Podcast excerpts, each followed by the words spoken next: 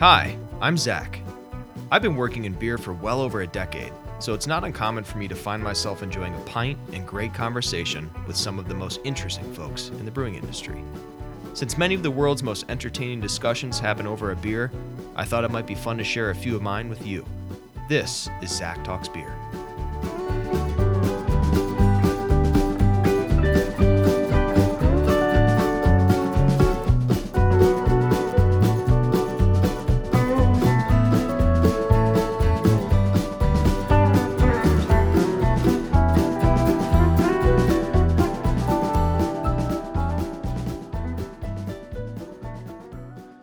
Hello and welcome to Zach Talks Beer. This is an informal podcast in which I welcome friends and peers from the brewing industry on for an unfiltered, honest, and oftentimes fun conversation about working in beer, life outside of beer, and everything in between. My name is Zach Nichols, and I'm a brewer and a small brewery owner, originally from Wisconsin, but now I am based outside of Boulder, Colorado. Uh, and I've been in the beer world professionally since about 2009, and I have met and spent valuable time with a lot of great people in that stretch. And my guest today is certainly one of them. Uh, so today I'm happy to welcome on to the show Nick of Hanabi Lager in California. Nick, how are you doing? I'm doing great. Thanks for having me, Zach. Totally. Thanks for jumping on with me. I appreciate it. Anytime. Yeah. How are how are things in Napa? Uh, you are in Napa at the moment, correct? Yeah, no, things are good out here. It's um, you know, we had a pretty good start to the rainfall for this season for um, you know, for the grapes and um, back in December we got about 20 inches, which is awesome for us. That's a pretty solid chunk of the annual dose. We're usually about three feet or so of rain here, and uh, so almost two thirds right away. But but then once we got into the new year, it's been a little dry. So we're um, we're still doing the rain dance for sure. We're hoping for another little bit before we get into springtime proper out here. Sure. So you guys are a little bit behind, but not not uh, crazy level behind. Yeah, we're catching up for sure. It Good. was um, a bit drier the year and two before, but um, on the right track, I'd say this season. Awesome. Well, that's good news. I'm glad to hear it. Um, yeah. So, hey, let's kick things off. I want to talk real quick about just kind of how we know each other. So, I was actually out your way in, uh, made my way up to San Francisco and Sonoma and Napa in September of 2021 for my five year anniversary with my wife. Uh, both of us made a little trip out there. Um, and I reached out to you. I'd heard a little bit about what you were doing with Hanabi. And uh, yeah, just kind of sent you an email seeing if, uh, you let me uh, drop in. We were going to be in Napa either way, checking out some some vineyards and wineries, and and I was excited to potentially check out what you were up to with your lagers up there. And you graciously allowed us to to stop in. We spent a couple hours at your spot, um, had some wonderful lager, and uh, just kind of chatted for a bit. But um, yeah, I wanted to circle back with you. It's been a few months since we we uh, talked last, and uh, yeah, I just want to get you on the show. So I'm happy you're here. Yeah, I appreciate you having me on. It, it's um, should be a fun one. Yeah, totally. Um, yeah. So before we get too far ahead of ourselves, um, I think we should open a beer. So I like to ask the guests uh, on the show to bring with them a beer that is special to them. So it can be their own, uh, it can be something local that they're just really into, or it can be just uh, something else that they enjoy and they think deserves a little love. So what are uh, what are you opening tonight? Right on. So um, yeah, I was thinking about this and going around and around. You know, there's so many so many delicious choices, I guess. Um, but but in the end, so I settled on a on a beer that that means a lot to me, I guess, on multiple levels. It's um, so the name of the brewery is San Juan Island Brewing Company, and um, it's way up in the Pacific Northwest. And uh, the style of beer is an extra special bitter, and um, and so why this particular beer is special to me. So um, I grew up on San Juan Island, and um, family's been out there for, for many generations now.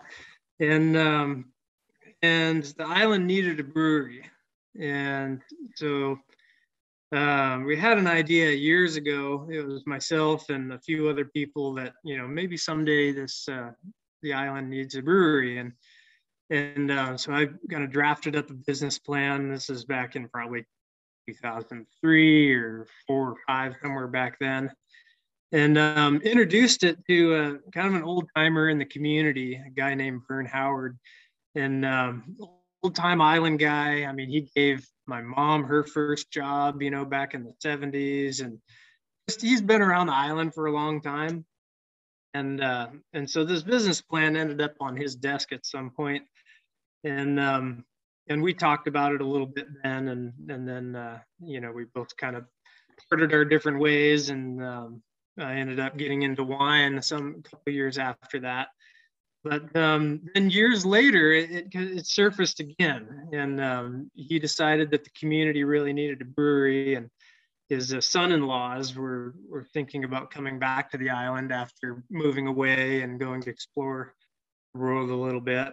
And um, so it was this convergence of him and the Allward brothers that I grew up with up there, and uh, and actually the local chemistry teacher, a guy named Jesse.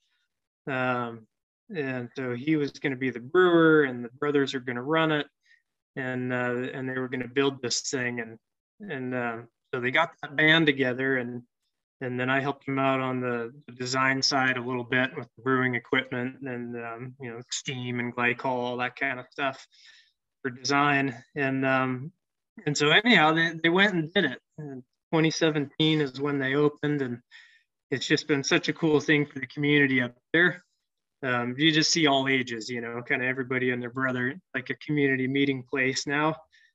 And um, but the style ESB is, I just love ESB, and uh, I have a soft spot for classic styles in general, like that. You know, pale ale, ESB, uh, mild, stout, this kind of stuff, like really balanced, drinkable beers. And that's uh, Jesse, the brewer up there. That's his forte. So, so this is one of my favorite uh, beers that he brews, and um, I thought that I would crack into it tonight.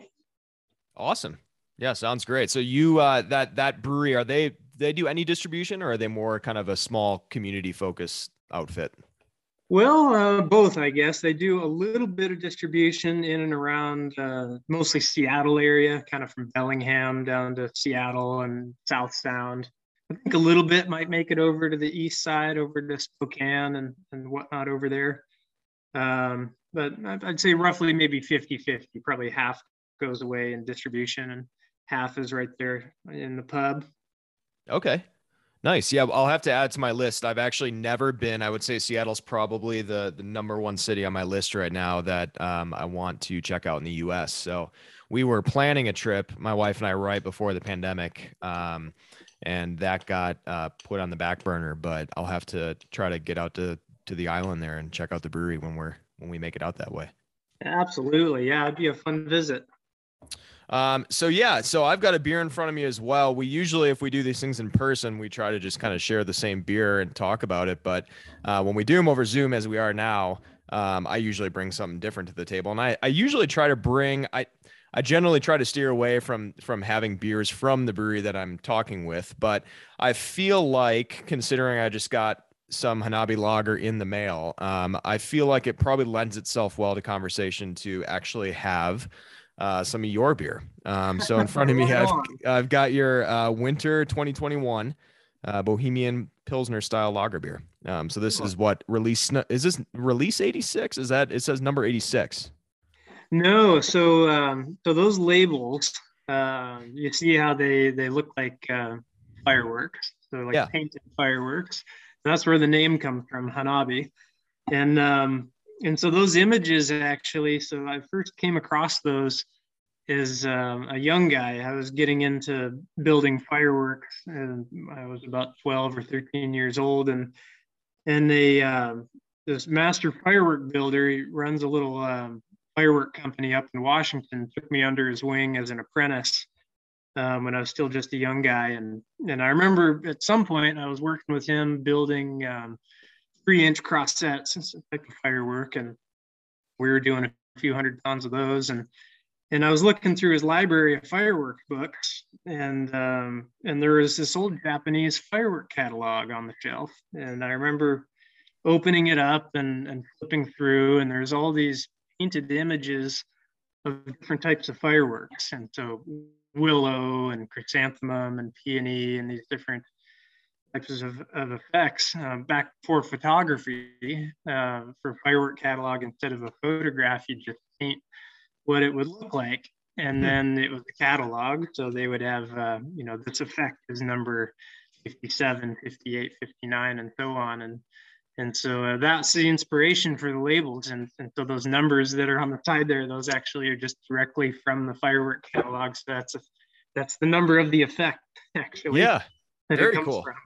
Very cool. And so what hanabi means what? So hanabi is the japanese word for fireworks gotcha. Okay. Perfect. Well i just cracked it open. I'm pouring it into my kind of tall pilsner glass here and it looks beautiful. Nice uh, kind of light straw golden color. Nice head on it.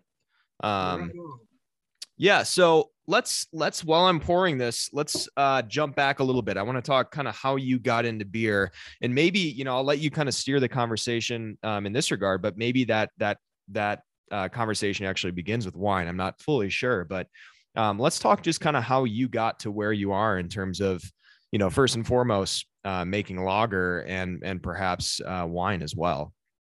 Yeah so the path um, it actually it started with beer and then uh, went to wine and then uh, beer has kind of been uh, reintegrated i guess you'd say. Um, but it started so i grew up in san juan island and um, i guess on what you'd call kind of for lack of better terminology a, a modern homestead.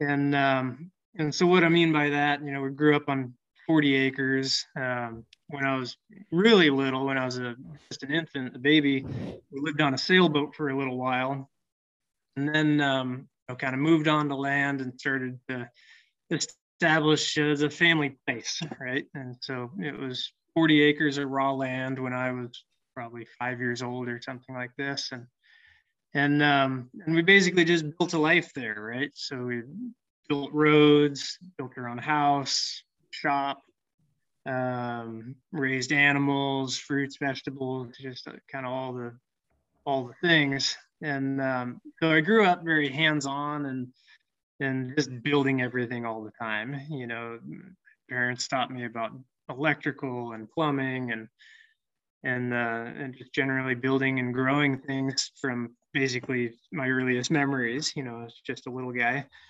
and um, kind of as a part of that, my uncle he was really into home brewing beer, and I remember the first time he had me over to help him. I was maybe I don't even know eight or ten years old. You know, just a little guy, and um, and he always liked doing stuff with the nephews like that.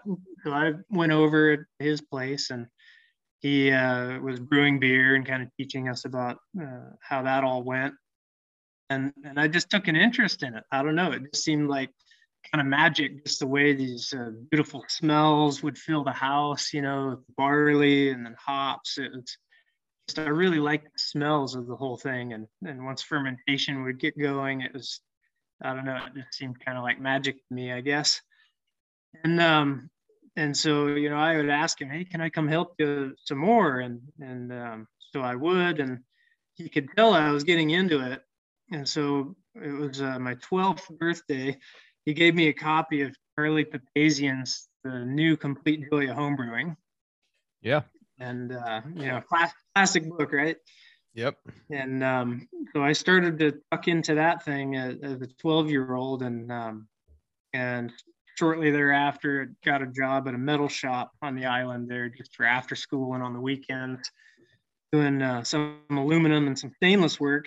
And so I built myself a little brewing setup out of some old kegs, you know, got from behind the local pub and took them to work and drilled some holes and welded in some fittings. I was, I think, 13 or 14 at that point, and um, started to brew beer. And that just kind of became something that I would do you know, growing up as a kid, there's a lot of like uh, potluck type gatherings out there, you know, for kind of barn raisings and things like this. Just a lot of community get-togethers, and and um, everyone would bring something, you know, something they cooked, or certain certain people, if they're into music, would maybe volunteer to play music for the party, stuff like that. And um, it just kind of became my thing to bring beer.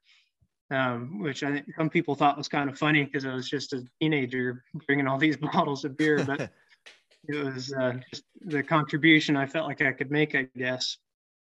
And um, so that's that's kind of how it all started, and um, and then wine came into it. I was maybe 16 or 17, and um, working with my old man. So the family business was excavation and building, and and um, there's a family friend who is starting a winery out there, also in the San Juan Islands, and and uh, there's not a lot of wine out there. You know, I don't know if you know the area too well, but it's um, not highly developed as a wine area. I don't. So, I mean, the, does the climate lend itself well to to growing grapes and whatnot? Well, it's it's a fairly cool climate. So mm-hmm. pretty much varieties that do well out there, they're all cold weather whites. Um, so sure. like Aust- Austrian white varieties, some German whites. Um, and, Maybe like uh, Gewürztraminer and things like that, or yeah, exactly. Other varieties like a uh, Siegerrebe or Madeleine Angevine, another mm. couple, but they're sort of aromatic whites, you know, uh, sort of terpenic, like like Riesling and Gewurz, kind of floral and terpenic, and really nice acidities, good and bright, fresh. Actually, they work really well with seafood up there. It's just kind of a natural, natural pairing. Yeah. But um, there is this family friend who's starting this winery and and uh, needed help with the soil work. To, you know, prep vineyard and plant about ten acres out there, and and so they hired my dad to do it. And um, and you know, we didn't, as a family business, didn't know anything about grapes in particular. We'd done some things for like fruit trees and, and things like that, but not so much grapes specifically. And uh, so they had this young French winemaker. He was, oh, I got to think in his early 20s. And they'd hired him, you know, he came all the way from France for this job. And I think he was under the impression he was going to be the winemaker, which normally in wine, it's um, some extent subdivided between the winemaking and the viticulture, so growing the grapes and, and making the wine. Mm-hmm. And in some roles, they're really those those functions are almost on top of each other and combined. It's one person doing both, but, but not always is that the case.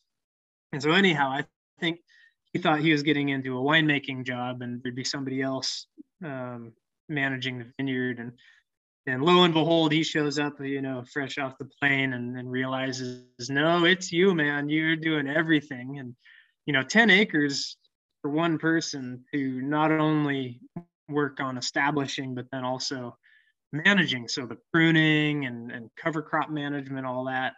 Uh, needless to say, it, it was a massive job, but I think an adventure of his lifetime. anyway, so um, we were out there working with him to do the soil prep and um, and I could tell he needed help. You know, there's just like a lot of work to do, and and I was really interested in basically fermenting anything I could get my hands on. You know, apples and, and different fruits, cider, beer, and and I was pretty interested in wine too. And and so I just said, look, you know, if you ever need a hand out here, um, consider me just grandly interested, and you don't have to pay me anything. I just want to come learn from you and and so he took me up on that like next day and away we went and uh, i would i would help them periodically whenever i could for sort of the major events of the year certainly for harvest for actually picking and and then uh, pressing the juice and, and uh, doing some tank tank racking and barrel filling and bottling and things like that.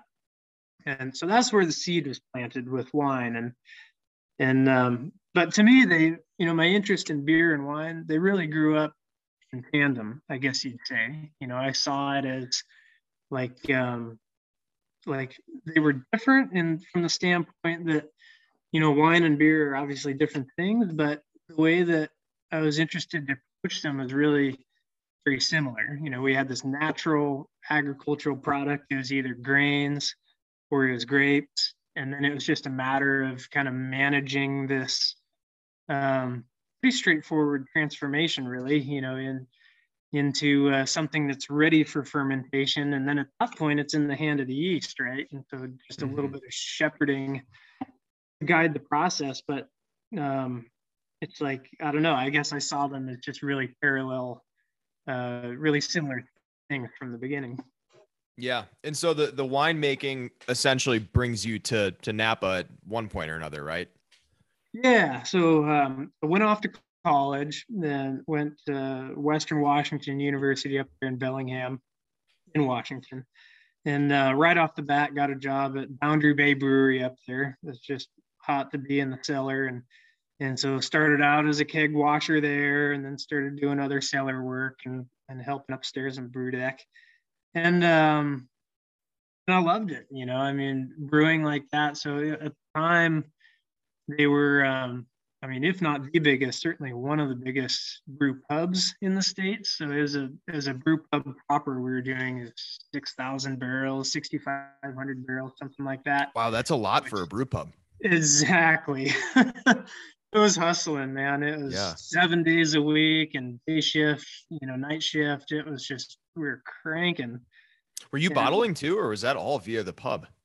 No so it was we did have some keg distribution but mm-hmm. you know as as the pub the vast majority of it was actually there on site wow. which was yeah. it was crazy. There's a big outdoor beer garden in the summertime with you know live music and just tons of people dancing and having a good time. And it um, it, held a lot of people in that place. Actually, it was, it was hundreds and hundreds of people, you know, on a busy night, like at any given moment. So uh, yeah, lots lots of barrels move through. Zach Talks Beer is supported by Cellar West Artisan Ales. Cellar West is an award winning small brewery in Lafayette, Colorado, just outside of Boulder and a short drive to nearby Denver. Named one of Beer Advocate's best new breweries in 2018, Cellar West crafts a variety of small batch beers ranging from barrel aged farmhouse ales to rustic European lagers. Planning a trip to Colorado? Be sure to add Cellar West Artisan Ales to your list of brewery visits. And now, back to the show.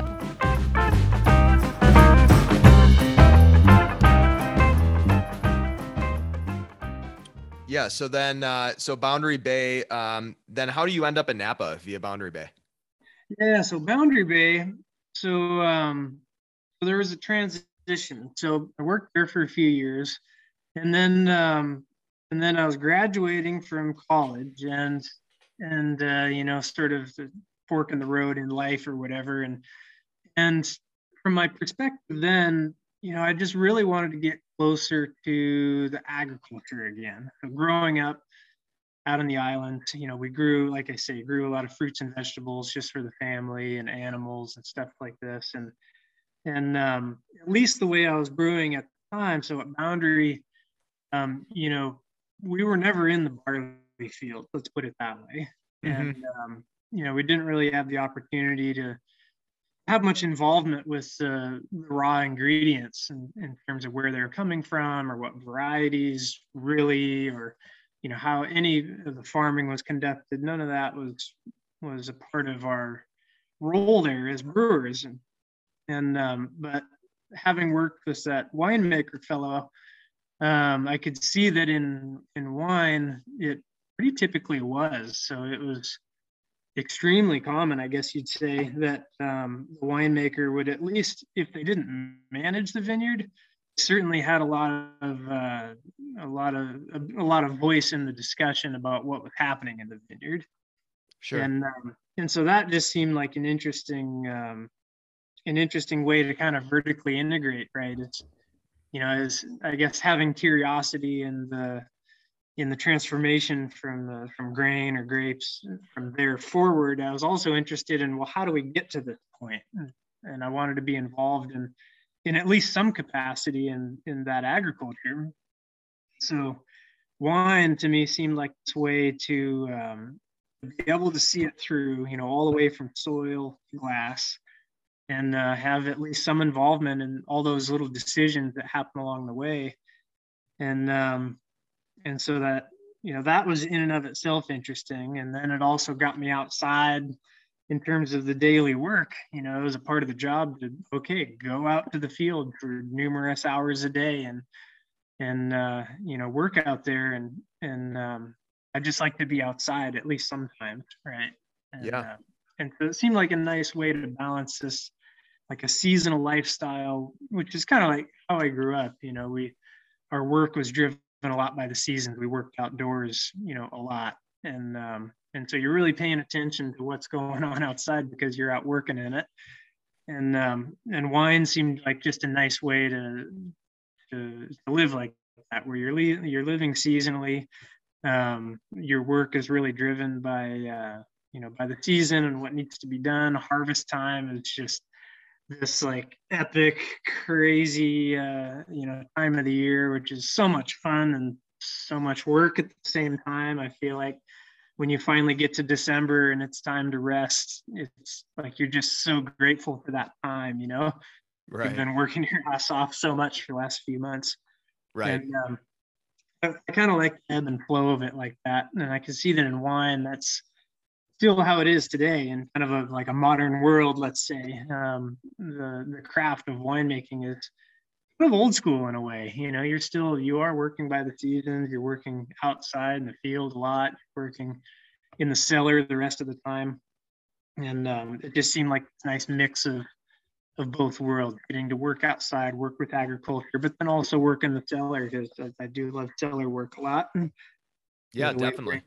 Bringing everything together. So, so from being in Washington up in the western part, not really like core wine country, um, I decided, you know, all right, if I'm going to go go somewhere and, and try to learn a bit more about this, you know, where's the place to go? And at least from my perspective then, it seemed like, well, Northern California and Napa and Sonoma in particular, I mean, that's got to be the epicenter of, of, New World winemaking anyway, or at least North American winemaking. So basically packed everything I owned in the pickup truck and took a road trip down the coast and visited, uh, I don't know, probably 20 brewers along the way and a lot of wineries in Oregon wine country and just kind of out for a big adventure and uh, landed in Napa and and found a job up on uh, a place called Howell Mountain with a, a, uh, winery called O'Shaughnessy. And they do uh, these mountain reds up there. So Cabernet uh, Merlot, Cabernet Franc, some other old school Bordeaux varieties, and a really cool spot way up on the mountain. And uh, that kind of, that I'd say set the wheels in motion for me after doing uh, an extended harvest up with them. That was five or six months up at O'Shaughnessy and and then decided, yeah, I think this is it. And so went to New Zealand and worked in wine there and then came back and eventually studied wine, went to graduate school and have been more or less up in Northern California since then. Nice. Yeah, that's awesome. So you uh, currently, you know, obviously your your baby is is Hanabi, but you're with um uh are you you're you're still with Screaming Eagle, correct? Yeah, I am. So, and so that's the wine outfit that you're you're currently, you know, working for or with or Yeah, exactly. I've been with Screaming Eagle now since uh, 2010 and um, manage the winemaking and uh, the vineyard there. Sure. And so then you started, how long have you been doing Hanabi? Two, three years?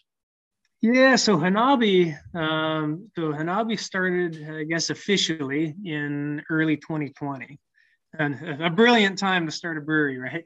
it was, right, uh, right. yeah, it was a grand adventure that uh, we're still in the middle of, of course, all of us. But, yep. Um, but it started a long time before that, in a way. At least, uh, you know what what really led up to it. So, you know, everywhere that uh, my wife and I ever traveled for wine, she's also a winemaker, by the way.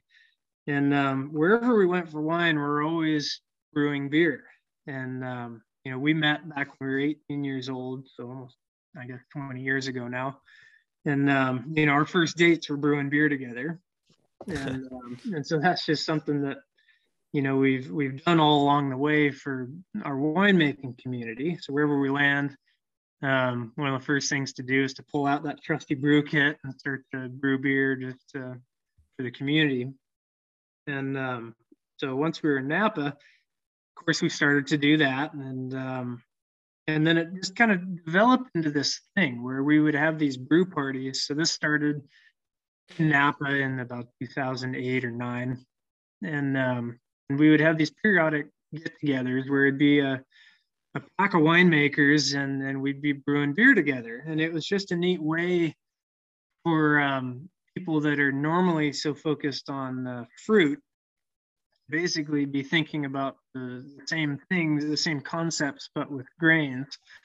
And hmm. um, it's just a lot of crossover in, in terms of, you know, oh, well, it, how interesting is it that it works like this with grains? Maybe we can learn something about how to apply that knowledge to, to working with grapes. And then vice versa. That we'd be brewing beer, and then you'd have these perspectives from winemakers that don't normally work with grain and say, well, what if we did it like this? And it's sort of like, you know, it just challenges the um, like status quo, I guess, thinking like, well, gosh, I wonder, yeah, what would that do if we did it like that?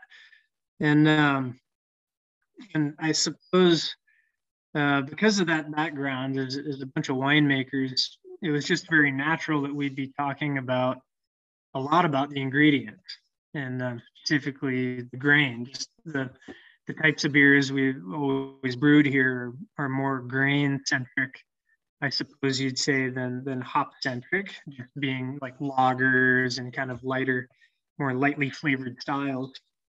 And um, and so the conversation often went, well, where's this grain from? You know, what variety is it? These are the kinds of questions people would be asking. And and in the beginning, you know, before craft malting was really even a thing, you know, at all, honestly, think 10 years back. Mm-hmm. And, um, you know, small scale family grain farms that were supplying brewing grains were kind of like a twinkle in anybody's eye, you know, at that point. Like there really wasn't much. And, and, um, but it was just beginning, right? It was just the very beginning of becoming a remote possibility to work with a grain where maybe you actually could know what farm it came from and maybe you could actually know who grew this particular batch and, and they weren't just these like really large scale multi-farm you know multi-variety uh, blend. And um and so that kind of kicked us into this path of like uh you know going deeper with grain. And um and so these uh, brewing parties just got more and more frequent and kind of more and more uh, developed. And and uh, being interested in metalwork so along the way um, was making wine um, uh, for Screaming Eagle here but then also doing some some brewery design work because i've been interested in metal and engineering and, and piping design and all that type of stuff for a long time. And I got involved with JV Northwest, you know, up in Portland, the brew house manufacturer, back in about 2010, in kind of a consulting capacity, and we would work together on some fun projects, different like uh, systems and yeast propagation, and just uh, kind of more interesting design projects. And then, um, and so I started to build a more proper pilot system. And so in about 2011 or 12, we had at that point is a uh, little five vessel decoction barrel and a half system, flow meters all over it, all this stuff, so that we could really kind of dial in the process at a small scale like that and um, take a deeper look at some of these grains. And and so we had that up and running, and you know none of that was commercial. It was just to kind of R and D to um, inform some of the things that we were doing with AV and um, and then just for our own local beer interest for the winemakers here. And um, so we were hot on the hunt for interesting grains. I remember um, we met with uh, Ian from BSG back in I think it was 2013 or 14, and and um, and he was telling us about this cool project they had going over in the UK. He said, you know, we're bringing back this old variety called Chevalier, and uh, and of course we were all over it you know oh man you got to get us some bags of that. And so the very first pallet that came over it was 2014 i think it was we had a 100 pounds or 150 pounds or something off of that particular batch to get to work with. And and um, so we've just always you know over the last however many years just been um, trying to chase down interesting grain. It's been a really really cool path as it's uh, been developing right? It's it's um, still feels so new. It is still so new. I think the possibility to, to work with some smaller growers and interesting varieties, some of these older heirlooms, and um, it just it feels like a really cool time to be brewing. The possibility of these things. Yeah, Yeah, certainly the uh, the interest in in you know heirloom malts and and you know small uh, maltsters and whatnot continues to to grow. At, at least it appears. You know, I mean, we use uh, at my brewery in Colorado, we use a lot of local stuff from Troubadour and uh, Root Shoot and and guys like that. You know, I'm I'm curious. So from a, a process driven standpoint i can I, I it makes sense to me to use lager as the medium to to to show off these grains and and to play with them so to speak um you know with your background in winemaking because lager is so you know process driven and and um, you need to be so dialed in to to make a great beer doing it. What what was the appeal to to to lager right? I mean you could have if if malt is your thing and these unique malts you obviously could have done a brewery that focuses on more you know darker malt style beer so like porter stout things like that. What what was the initial appeal to to lager yeah that's that's a great question. So so um i guess first it's um so something something about our approach to all this. So um i guess to us it's always been really important to um, to acknowledge like natural agricultural origins of beer because to, to me to us you know beer is this incredible natural agricultural beverage just like wine is. And so you know because of that so recognizing that agricultural origin and i think you know, here's a way we like to explain it, just to like on the consumer side, uh, because I think at least to some degree, at least on the on the consumer side of things, beer is not entirely understood in terms of how it comes to be, like the process. How how does this beer get here? You know, where how do we end up from soil on one hand to beer in the glass? Sure. I think some understanding of that process is important. Um, so, you know, when I'm explaining to like a group, say, you know, you know, brewing is not so different from winemaking from the standpoint of wine. People think of that, they understand it. It's just a very like natural process. You take fruit, you crush it, a fermentation starts, and you shepherd that along. And um, and uh, when when it tastes right, then uh, maybe you strain off like the solids, you know, strain off the skins and then uh, basically it's it's maturation after that. You're uh, you know aging the wine, lagering the wine, if you want to say, um, and until things settle out and become really nice. Um, and so that process is pretty basic. And with beer, you know, it's it's really not like it's it's complicated, but it's really not at a basic level. I feel like you know with beer, we're brewing a barley tea. So we take raw barley, we sprout it. Everyone knows what sprouted grains is all about. You get them wet, and germinate, right? It starts to make them a little more open, more digestible. And and then you make a tea from those sprouted grains. That's that's all there is to it. And um, you spice that tea with some hop flowers, and um, and then you cool it down, and and then you ferment it. You allow yeasts to do their work and their magic, and and transform it into beer. And and um, and so I think think about it in that way, it, it just makes it easier for like the average consumer to understand that beer is not manufactured product. Beer is a really natural agricultural product, just like wine. Sure. And and so I think with that with that foundation, um, then you think about okay, well, it must depend a lot on the ingredients. Surely, you know, like with wine, we know that grapes matter uh, hugely to, to the outcome there, and um, and so then it gets you thinking about, well, okay, what goes into making this beer, and and uh, at least for us, we consider the soul of beer to be the grain, and um, and I like to use the word grains as opposed to malt.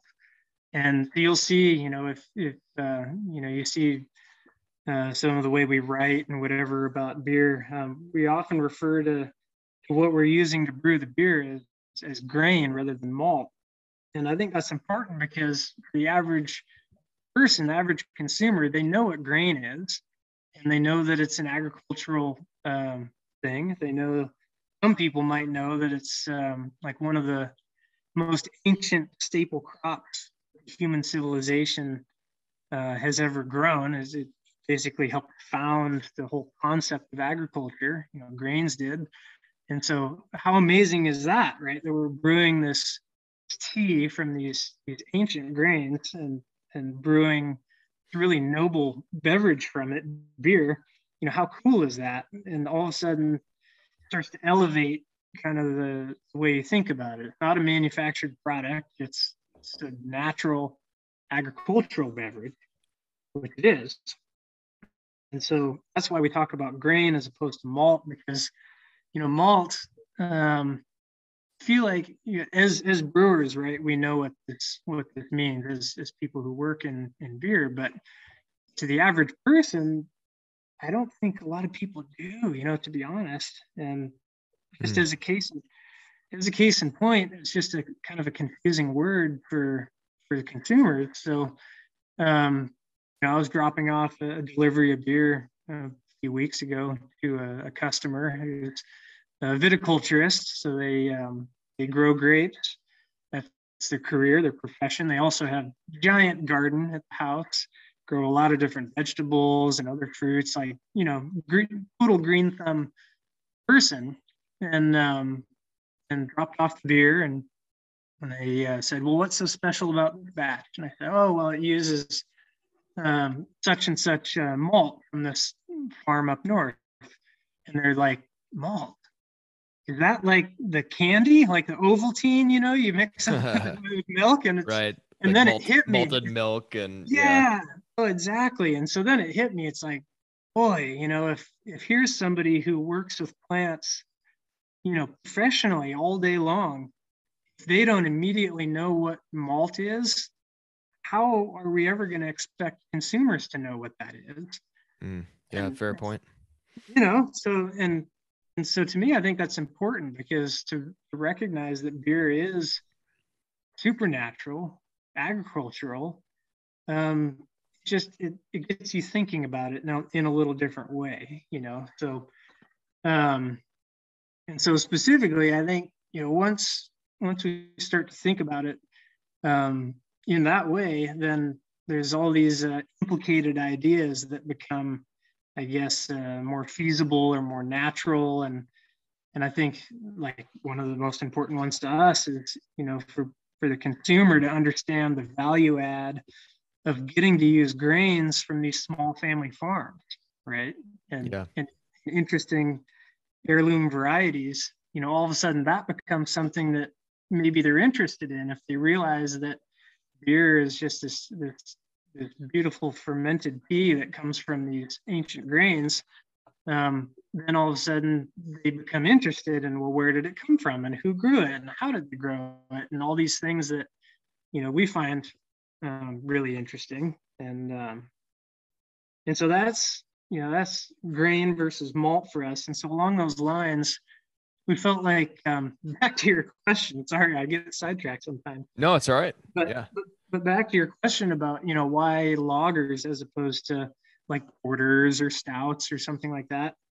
And um you know we feel like so during the sprouting during the malting process the sprouting process um, there's uh, the human hand there right? There's these decisions about how do we handle the sprouting grain. And um, if you're handling that grain let's say heavily so if you're when you're drying it back out, uh, you know, after you sprout it, if you're using high heat and um, and or high humidity in the case of like a kind of crystal malt and things like that, um, in my opinion, you're kind of covering up the nature of the grain itself. So, you know, in other words, if you if you mm, take a roast, yeah. if you take a roasted barley made from uh, Chevalier versus Maris Otter versus Golden Promise or Bere or any variety. I don't think most people are going to be able to taste the differences because I think that the process itself is kind of like overwhelmed, maybe the. Uh, right, you peel you peel away the uh, you almost you you you create a product, you know, let's say you're gonna you're gonna you know turn Maris Otter into a, a caramel malt um, versus a, a, different type of you know uh, two row you know spring varietal barley. If yeah. you're caramelizing them, you're almost trying you're almost bringing them closer together in terms of complexity and depth and and whatnot, right? Versus just showing them in a more pure form is kind of what you're getting at. Exactly. I feel like yeah, the flavor effect of the process itself starts to trump flavor that grain itself can bring to the table. Because you know the flavors of grains they are subtle right? And you right. can you can overwhelm them for sure with process. And like the analogy i like to use in the wine world so talking with wine enthusiasts let's say um, so with grapes if you make a decision like i'm going to use a bunch of heavy toast oak you know for aging this wine then that point you start to erase some of the differences that come from the vineyard. So you know if you take two different vineyards put them both in 150% you know brand new heavy toast uh, Darnajou barrels then um, you know probably you won't tell as, as big of a difference between those two vineyards. Whereas on the other hand if um, you use oak in a more judicious way, so a little bit less uh, quantity of new oak and maybe toasted a little more lightly. Then all of a sudden you get to see the differences between the grapes themselves, between the vineyards or between the varietals or, or what have you. And, um, and so I feel like with beer, it's the same way where you're trying to show off flavors of grains themselves and you want to recognize, well, what is delicious about Maris Otter, what is delicious about Chevalier, then I feel like lagers for us it's been a great format to, to showcase that because on the sprouting side, on the malting side, it's very gentle, right? So it's uh, low temperatures and um, just a very gentle touch. You're not really uh, imparting a whole lot of flavor through the process. You're allowing the flavors in the grain themselves to, to kind of uh, stand out more than they would if you went uh, more heavy with the hand. And then in terms of the brewing techniques, sort of the same way. I feel like lager is such a you know lighter color, lighter lager. So we do mostly Helles and Pilsners. Is um, just a lighter flavor profile that allows those varietal differences in the grain shine through a little more clearly. I feel like you can really see uh, the differences perhaps most clearly if you have a series of lagers side by side with different varieties of grain. You see in a moment because they're so transparent, you know, because the, the flavors are so delicate. You you really pick up uh, immediately on the differences in the raw material that you're working with. Yeah. Yeah, that makes yeah. a lot of sense. But like you say, it's it's an interesting road to go down on because lagers are are uh, tricky, as you know. Mm-hmm. so, um, definitely, there's a million details. Like everybody says, it's of course all true. It's about those, you know, million and one little details with lager all adding up and, and working symbiotically. So, heck of a lot of work and a lot of time and everything else. But we feel like for, for showing off the grains, it's, it's a nice format. Sure. So you you guys are making these uh you know wonderful lagers that are on what a quarterly sort of quarterly release calendar is what you generally do or? Yeah generally that's it. And um you know to some extent so we thought about uh, of course how to how to do all this. And and um there's two things that kind of set that rhythm. I guess on the one hand um we like longer maturation. So we pretty much like three months standard in tank is sort of what we do.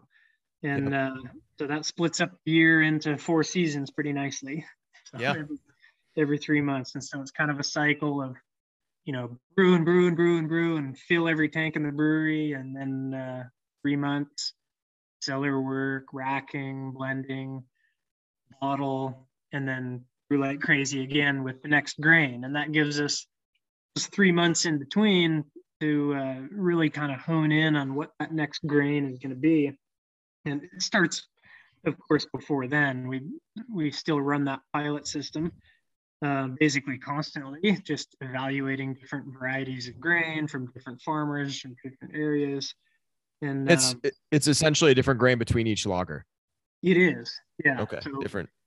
Yeah. So we'll, it, are you using so like is it is it hundred percent that grain more or less, or like are you are you mixing in a little bit of you know, let's say a Munich type here, you know, 5% or something like that? Or is it 100% each release that grain? So generally it is 100% one grain and uh, malted to like a Pilsner spec. So very light, sure. a very light kilning.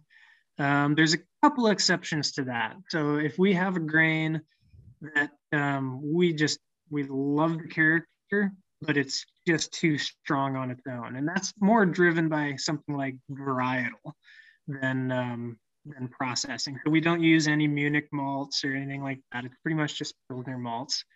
There's been, I guess, one exception. We did a, a Vienna lager with Barca um, back in the beginning, but mm. I hmm. think basically from here forward is just you're pretty much looking at Helles and Pilsner, and uh, so it'll be just a Pilsner malt, and um, and so my only exception to that 100% purity idea if we have a variety that just has a really strong personality and we feel like a little bit more pleasure can be derived from that beer if we blend it with another variety that perhaps is more delicate just to help balance the profile. Not to compete with the main uh, star you know not to steal center stage from the grain we're trying to show off but um, but let's put it this way we wouldn't be afraid to add a bassist or add a drummer who's there kind of in the background as a rhythm section. Sure. Uh, you know, not to compete with the lead singer, the lead guitarist. That's still the lead guy, lead gal, but um, but by and large, they're they're 100%. I'd say, you know, most of the time, that's that's kind of how we do it. Very cool. So one I'm grain, sure one I'm sure there's people listening who are like, "Wow, all right, I'm sold. How do I get it?" So let's talk a little bit about the retail aspect of Hanabi because it's it is certainly a unique setup. Um, I don't know if things have changed, but when I visited you in Napa, there's no tasting room, correct? Um, yeah, you're you're all uh, sort of a subscription based. Uh, is it all shipped? I mean, it sounds like you do a little bit of local delivery. Yeah, so we do. Um, so local delivery certainly around our area, you know, uh, Napa and Sonoma County. Um, we can ship beer anywhere in the state of California, so we do that.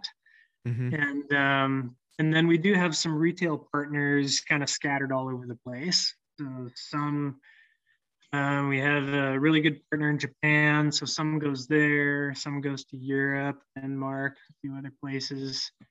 Um, and then around this country, it's just kind of uh, you know some some in the east, some out here in the west. Um, just you know, kind of small, um, kind of high quality retailers that get it because it's an unusual thing. There's not a lot of it. You know, the, the price is higher than some, um, and so it's a specific thing. But um, but it's kind of the combination of some, some direct and some through retailers, and um, it sounds more yeah. like it's cut from the cloth, a little bit more of like a, a wine sales approach versus your traditional beer distribution, right? Yeah, I suppose so. I suppose so. It just, you know, it was, it, uh, yeah, I mean, it didn't seem like a, a different way to do it to us, really. I, I, guess coming from the wine side, it just seemed natural to, you know, uh, you're producing something in uh, whatever quarterly intervals, seasonal intervals, and we send out a, a note, an email, a letter to everybody who's